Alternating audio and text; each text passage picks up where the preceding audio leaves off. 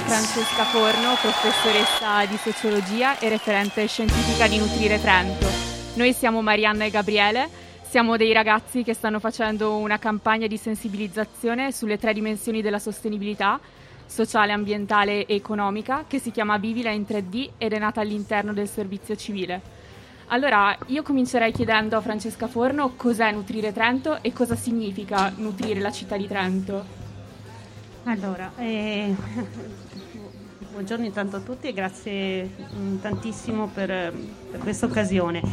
E dunque, mh, è un'occasione anche particolarmente gradita perché Nutria Trento in qualche modo nasce proprio qui al Festival dell'Economia nel 2017, eh, nel, nel, quale avevamo organizzato una, eh, un incontro eh, intitolato Cibo, Salute e Sostenibilità ehm, proprio per avviare questo processo verso la costituzione si spera in futuro ehm, di una food policy locale per la nostra città, come altre città stanno facendo. Allora, Nutria Trento è un tavolo multiattoriale con molti stakeholder, tutti gli attori del cibo, da chi il cibo lo mangia a chi il cibo lo produce ehm, che cerca di trovare dei, delle soluzioni proprio ai tre ambiti che avevi citato della, della sostenibilità sociale, ambientale e economica.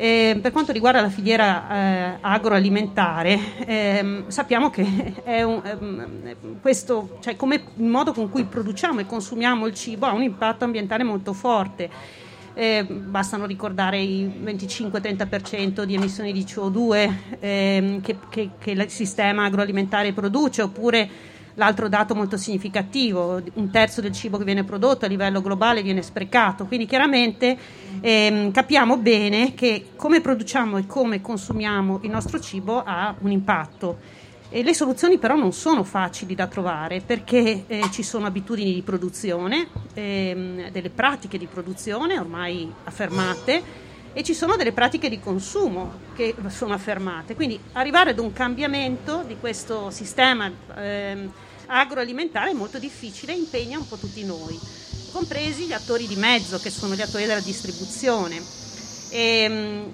l'idea era un po' di avere assieme nel trovare queste soluzioni anche i due attori istituzionali forti della città, da un lato chi il territorio lo governa, eh, in questo caso la città, il comune, e dall'altra parte ehm, l'istruzione con in primis l'università. Notria Trento infatti nasce da un protocollo d'intesa che si chiama Unicittà, eh, che è stato sottoscritto da rettore e da, da sindaco eh, di allora e quelli nuovi di adesso, eh, per portare avanti delle iniziative che insieme, insieme alla, alla, città tutta, con tutte le sue componenti, compresi gli studenti, eh, cerchino delle soluzioni. Ottimo, adesso entro anche io. Ciao a tutti, sono Gabriele. E, beh, fare, abbiamo fatto il nostro lavoretto prima di, di, di, trovarci qua e siamo andati un po' a guardare il sito e il blog, eh, il tuo blog personale eh, che si chiama socialoecologico.wordpress.com e scrive questa frase che ci siamo segnati. Rendere i nostri sistemi alimentari più sostenibili è una delle priorità per affrontare le, la crisi ec- ecologica contemporanea. E volevo appunto chiederti questo, in che modo alimentazione ed ecologia sono così strettamente collegate?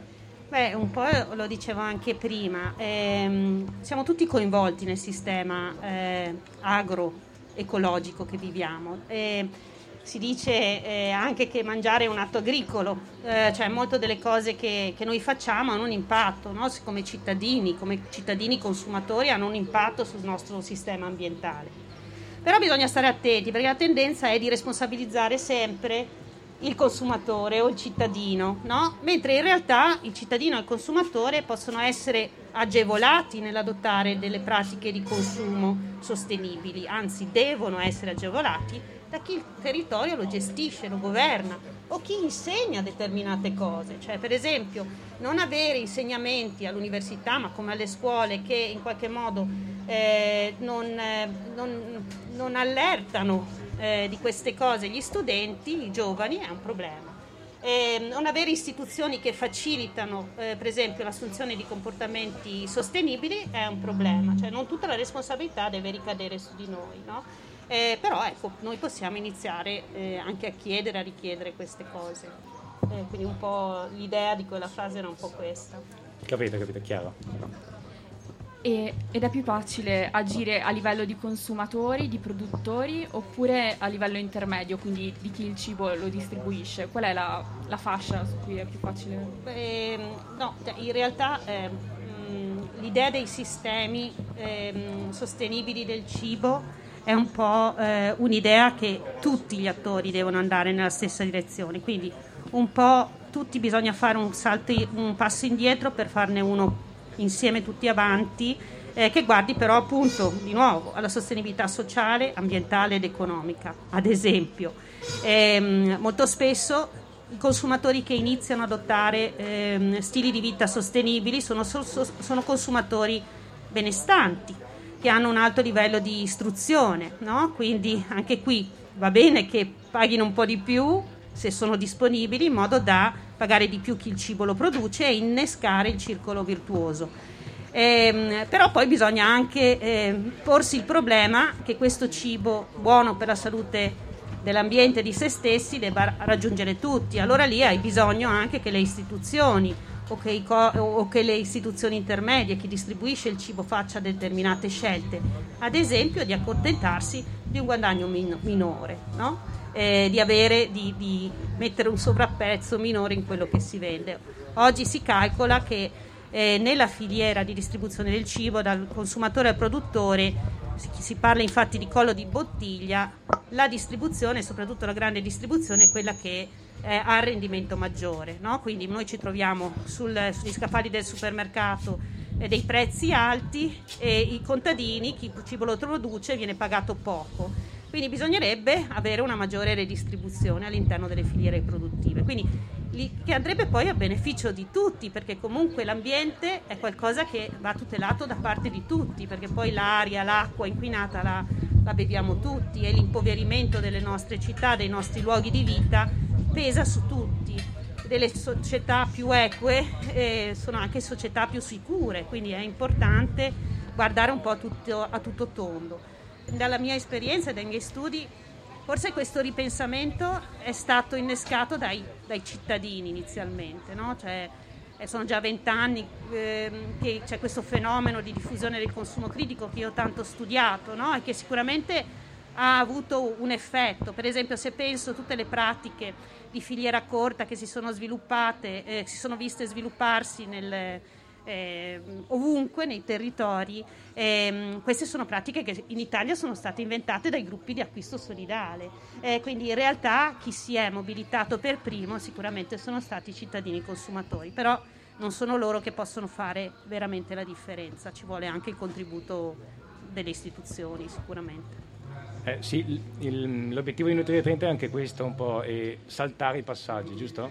Cioè, sì. è sia di trasporti pubblici, di trasporti delle merci, che è comunque ha un impatto ambientale notevole, ma anche per permettere, mm, ci, ci raccontavi prima, un acquisto delle merci sostenibili a un prezzo appunto più basso. Mm. Ok. E...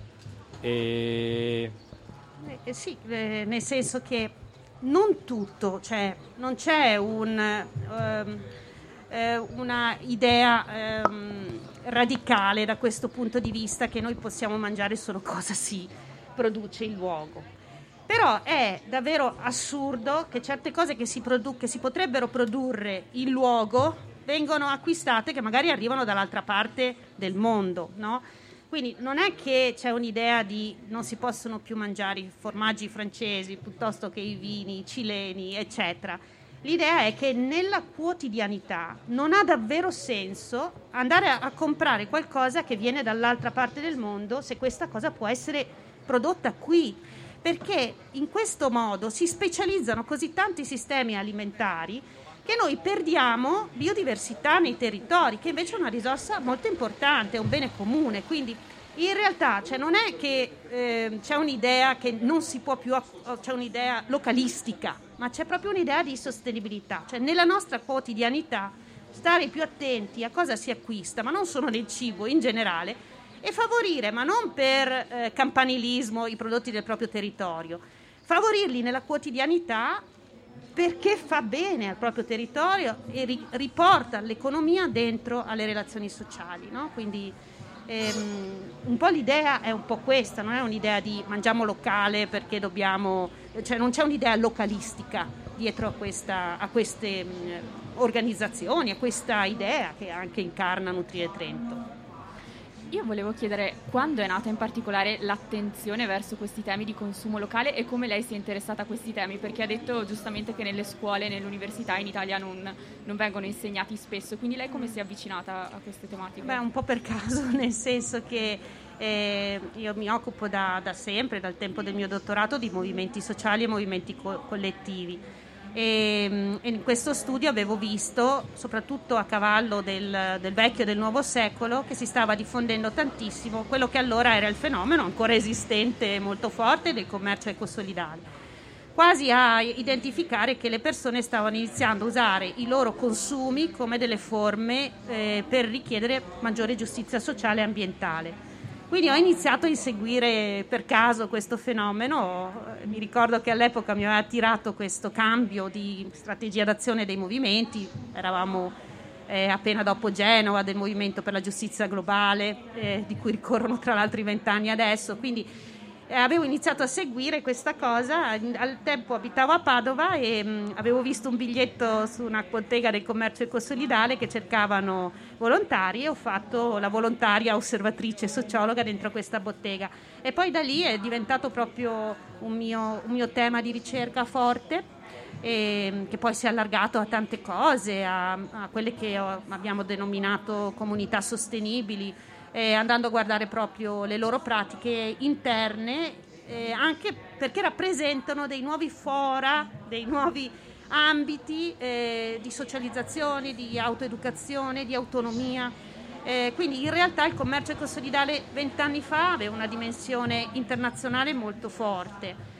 E poi con gli eventi successivi, prima la crisi economica del 2007-2008 e oggi con la pandemia, c'è stata una, ten- una tendenza alla localizzazione di queste esperienze di, comun- di, consumo critico, che ha dei vantaggi e anche dei, degli svantaggi, però diciamo la nostra ricerca da sociologi deve essere un po' una ricerca oggettiva, no? e, e, e, ho continuato a seguire il, il fenomeno e in qualche modo anche accompagnandolo, perché questa iniziativa di Nutria Trento è un po' una sfida che, che mi viene proprio dall'osservazione empirica di questi fenomeni.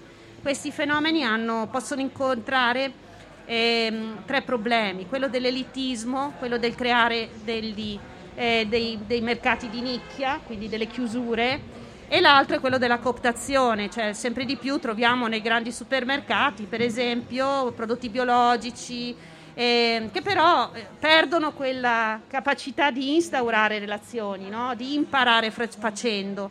Eh, si fa consumo critico anche andando al, al supermercato e comprando determinati prodotti sicuramente, però la, eh, si impara molto di più la complessità che c'è dietro, la politica dietro il prodotto se quel prodotto lo vai ad acquistare in certi spazi che possono essere dai gas o dalla, com, del, dalla bottega del commercio ecosolidale dove tu non compri solo ma interagisci anche con le persone, quindi conosci di più la storia, no? sono momenti di autoformazione molto forti. Anch'io ho imparato moltissimo studiandoli, quindi in realtà non avevo tutte queste sensibilità che ho adesso, perché effettivamente dentro questi ambiti tu impari delle cose che poi diventano la tua quotidianità perché sono ovvie. Non è logico acquistare cose che vengono dall'altra parte del mondo se puoi acquistarle sotto casa o puoi produrle sotto casa. Cioè è proprio non è razionale. Quindi l'homo economicus che dicono tutti che è razionale non è razionale alla fine perché questo inquina e inquinare fa male a tutti, anche all'homo economicus che, fa,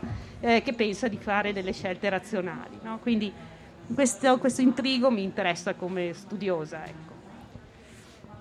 Ecco, sappiamo che Nutrire Trento ha una fase 2, una fase, un livello 2.0 e come si è sviluppato in questa fase e quanto sono importanti le relazioni sociali in questo momento? Beh, Nutrire Trento non, è, non, ha un disegno preciso, no? nel senso anche il ruolo che svolgo io è più eh, di facilitazione, mh, mm, di creare più una, una cornice, anche grazie, cercando di trasferire quello che studio sui libri o sugli articoli nelle riflessioni comuni. E quindi non è che ha un obiettivo specifico, vuole raggiungere. Sì, adesso abbiamo questa idea di allinearci ad altre, ad altre città eh, per, per, per, avere anche noi, per dotarci anche noi, città di Trento, con una food policy locale che possa per esempio portare avanti delle iniziative con le scuole, con le messe scolastiche, eccetera, e tante altre cose, antispreco. Eh, però diciamo che ehm, eh, la direzione di Nutri Trento segue sia gli eventi sia le riflessioni delle persone e la sua fase 2 nasce durante la fase 2 della pandemia eh, un anno e oltre fa, chiusi in casa con i mercati del produttore chiusi. Eh, abbiamo proprio sentito l'esigenza come tavolo eh, di ritrovarci, no? abbiamo subito adottato anche come tavolo le procedure che avevamo adottato all'università, cioè di vedersi online e mh, mm, ci siamo rivisti e dopo il primo sbandamento dei primi mesi, perché effettivamente è stata una situazione che dovevamo imparare a affrontare, abbiamo detto con i mercati chiusi, i produttori, i piccoli produttori della provincia dove possono vendere i loro prodotti. E così, siccome io tanti anni fa facevo parte di un gas che erano ai primi, eh, ai primi eh, esperimenti dei, dei gruppi d'acquisto solidale, mi sono ricordata di questa loro pratica di raccogliere ciò che i produttori avevano da vendere in un foglio Excel, di mandarlo ai soci e in qualche modo qualcuno gestiva questi fogli Excel. E così abbiamo creato una piattaforma che a noi piace dire umana, nel senso che erano tre persone eh, che hanno gestito gli ordini e eh, la disponibilità da parte dei produttori in una maniera molto artigianale, appunto come i gas facevano vent'anni fa. Adesso anche loro hanno una piattaforma digitale che, che li aiuta. E, ehm, e, così siamo riusciti a far incontrare domanda e offerta in quel periodo.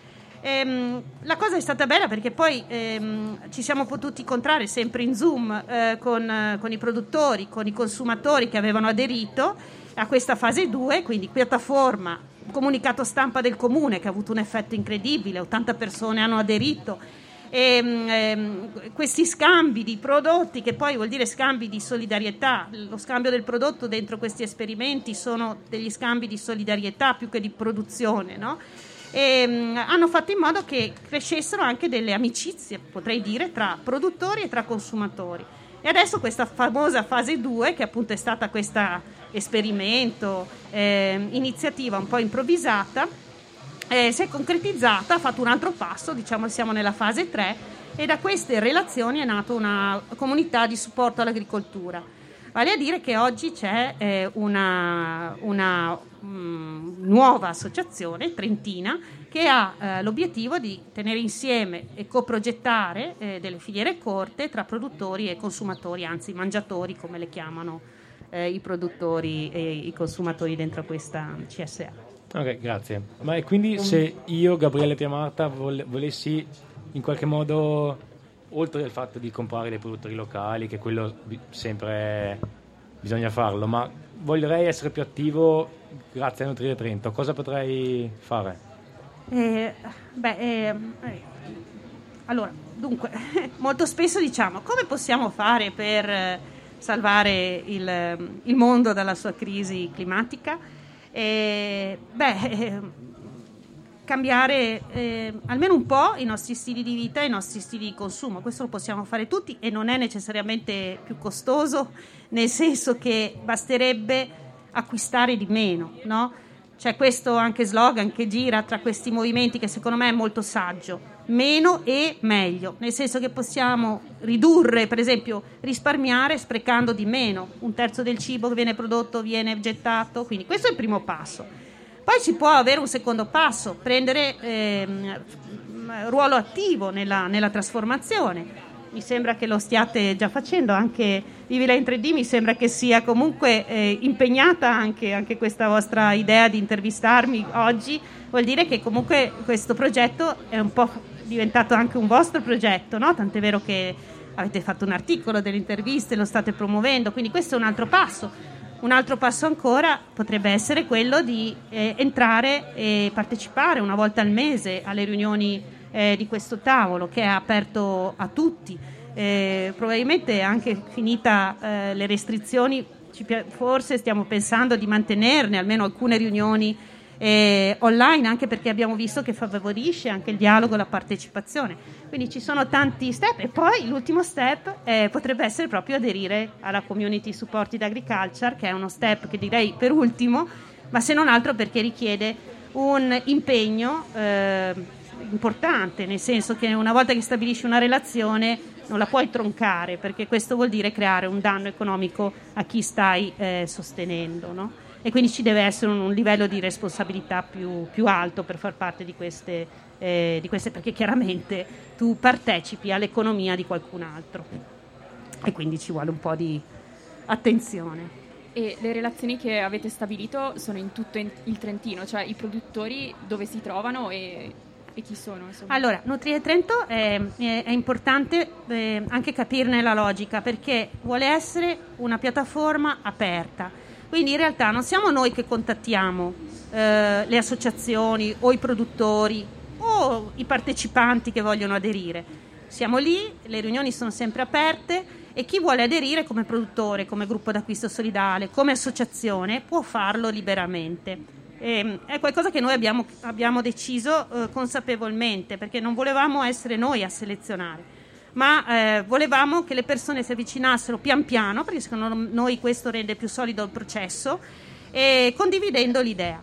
E c'è un unico eh, diciamo, criterio eh, di entrata, no? Eh, tutte le piattaforme hanno un, criterio, che è quello del contatto diretto tra produttori e consumatori, cioè quindi i produttori che entrano eh, nella piatta, che possono aderire alla piattaforma de, eh, non sono produttori che vendono a un supermercato, cioè sono produttori che in qualche modo vengono anche se vogliamo passarmi la cosa, certificati dalla relazione diretta che hanno con i cittadini, cioè che sono cittadini poi anche, anche qui, mi piace sempre, si dice sempre eh, cittadino consumatore, ma non si dice mai cittadino produttore, cioè siamo tutti cittadini come siamo tutti produttori. E quindi l'idea è che la relazione sia il, il primo step, la relazione diretta tra chi acquista e chi produce. E anche eh, quest'altra cosa interessante, che anche i produttori della CSA e di Nutrie Trento comprano tra di loro. Quindi è anche interessante questi, questi intrecci, no? queste reti che si creano con la circolazione dei prodotti. Eh sì, il, il mondo è piccolo. E un'altra domanda. Siamo nel 2021, il mondo sta continuando a progredire e fortunatamente internet ci permette molte più cose di qualche tempo fa. In che modo internet e comunque le piattaforme digitali possono promuovere queste pratiche alimentari più sostenibili, più attente? Beh, noi abbiamo nel Dipartimento di Sociologia appena terminato, anzi la stiamo terminando, una grande ricerca europea che si chiama Platform proprio sul ruolo delle piattaforme digitali nel accompagnare diete più sostenibili no? e quindi anche un'agricoltura più sostenibile. E ne abbiamo studiate di tutti i tipi. E, ehm, ehm, possono essere molto importanti perché quello che succede in piattaforma è che tu ti riconnetti eh, con l'agricoltura, con i suoi limiti, cioè molte delle interviste che abbiamo fatto eh, ci raccontavano che se tu non fai l'ordine entro un tot giorno, una tot ora, non trovi più il prodotto, quindi in qualche modo il consumo in questo modo ti permette di vedere che la natura ha dei limiti e ha anche delle stagionalità. Noi siamo abituati ad andare al supermercato e vedere tutto, di avere le, le ciliegie in inverno, eccetera, mentre in queste piattaforme digitali si impara eh, di più, no? in qualche modo. Certo, devono avere un'infrastruttura, perché questo dipende molto dall'infrastruttura di un certo tipo. In internet noi possiamo comprare di tutto, noi abbiamo soprattutto apprezzato e studiato le piattaforme che aiutano i piccoli produttori a raggiungere i consumatori locali abbiamo anche visto che queste piattaforme funzionano di più come nelle relazioni reali quando oltre all'azione di acquisto e di vendita ci sono anche delle azioni di sensibilizzazione di scuola, no? di interazione. E visite a produttori, abbiamo notato tantissima curiosità tra i cittadini, consumatori, ehm, di conoscere, no? soprattutto adesso anche dopo la pandemia, voglio anche di, voglio anche di vedere, di stare nella natura. Quindi ecco, anche le piattaforme devono avere una responsabilità e anche rendersi conto, il nostro studio da questo punto lo testimonia, ehm, che se tu hai delle pratiche partecipative anche dentro questi sistemi online, ovvero se l'online è a supporto delle relazioni ma non le sostituisce, questa cosa crea uh, un immaginario, un discorso e che ha molto più effetto poi nel cambiamento eff- effettivo delle pratiche, perché sono le nostre pratiche che sono difficili da modificare, perché se noi ci, se ci, pensiamo, quando noi acquistiamo le cose molto spesso, soprattutto i, questu- i, consumi quotidiani, noi lo facciamo molto velocemente e molto distrattamente e questa routine è molto difficile da cambiare.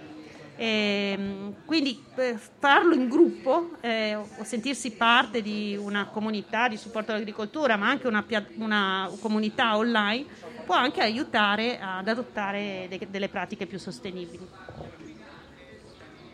Ok, eh, la pandemia, come diceva, ha, ha, cambiato sicuramente i consumi, ma è una tendenza che secondo, secondo te, secondo lei, durerà oppure no? Eh, beh, anche qui è sempre appunto come la ricerca cerca di accompagnare le pratiche Nutrire Trento. Durante il lockdown e durante Nutrire Trento fase 2 noi abbiamo fatto anche una ricerca, cioè chi ha partecipato a questa cosa, a questo esperimento, eh, ha anche compilato dei questionari. E dopo sei mesi, cioè due mesi fa, io ho intervistato eh, dieci di questi consumatori che avevano partecipato a Nutrire Trento fase 2 e ho potuto notare che alcune pratiche si erano mantenute.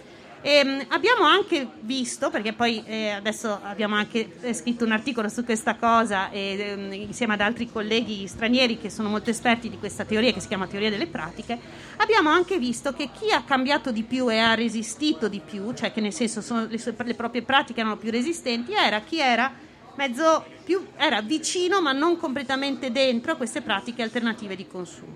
Quindi cosa resterà? dipenderà anche dal, dal, punto di partenza di chi ha adottato pratiche nuove. Tutti abbiamo adottato pratiche nuove durante il lockdown perché tutti siamo stati chiusi, soprattutto nelle settimane di chiusura iniziale del primo lockdown, tutti abbiamo cambiato le nostre abitudini di consumo, qualcuna sicuramente eh, rimarrà. E tutti abbiamo in quel periodo, tutti, insomma, le statistiche, le, le indagini lo, me, lo mettevano in evidenza nel momento in cui siamo stati obbligati a cucinarci da soli il nostro cibo, il consumo di cibo, di prodotti biologici, territoriali, locali è aumentato. Questo vuol dire che nel momento in cui ci prepariamo i nostri alimenti, noi poniamo più attenzione. Ecco, quel tipo di attenzione potrebbe essere mantenuta.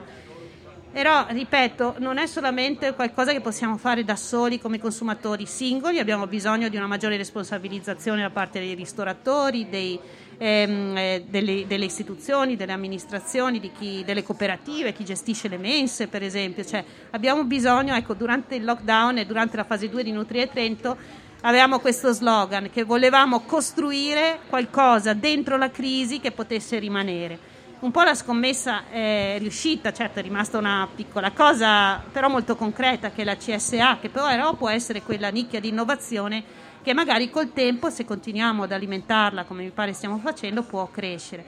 E non ci sarebbe stata probabilmente senza eh, i cambiamenti che abbiamo visto um, durante il lockdown, che sono stati cambiamenti che ci hanno imposto una maggiore pianificazione dei consumi. L'insostenibilità del nostro stile di vita di oggi è perché siamo molto scordinati, scollegati, dis- non sincronizzati tra di noi e tra di noi i ritmi dell'ambiente. Cioè, la pandemia in qualche modo ci ha risincronizzato tra noi perché avevamo dei ritmi chiari che ci venivano in qualche modo imposti, suggeriti dall'alto, ma ci ha anche risincronizzato con la natura in qualche modo. E, um, bisognerebbe rifletterci, cioè Nutria Trento ha anche questa, questa volontà di um, mantenere ciò che di positivo, poco, eh, però qualcosa c'era eh, di, del periodo molto dra- drammatico mh, mm, che, che, abbiamo passato. Però se torniamo a come prima abbiamo par- perso qualcosa, dobbiamo proprio cercare di fo- focalizzare secondo me l'attenzione su cosa, su, sui pochi effetti positivi e cercare di trasportarli nella società che verrà.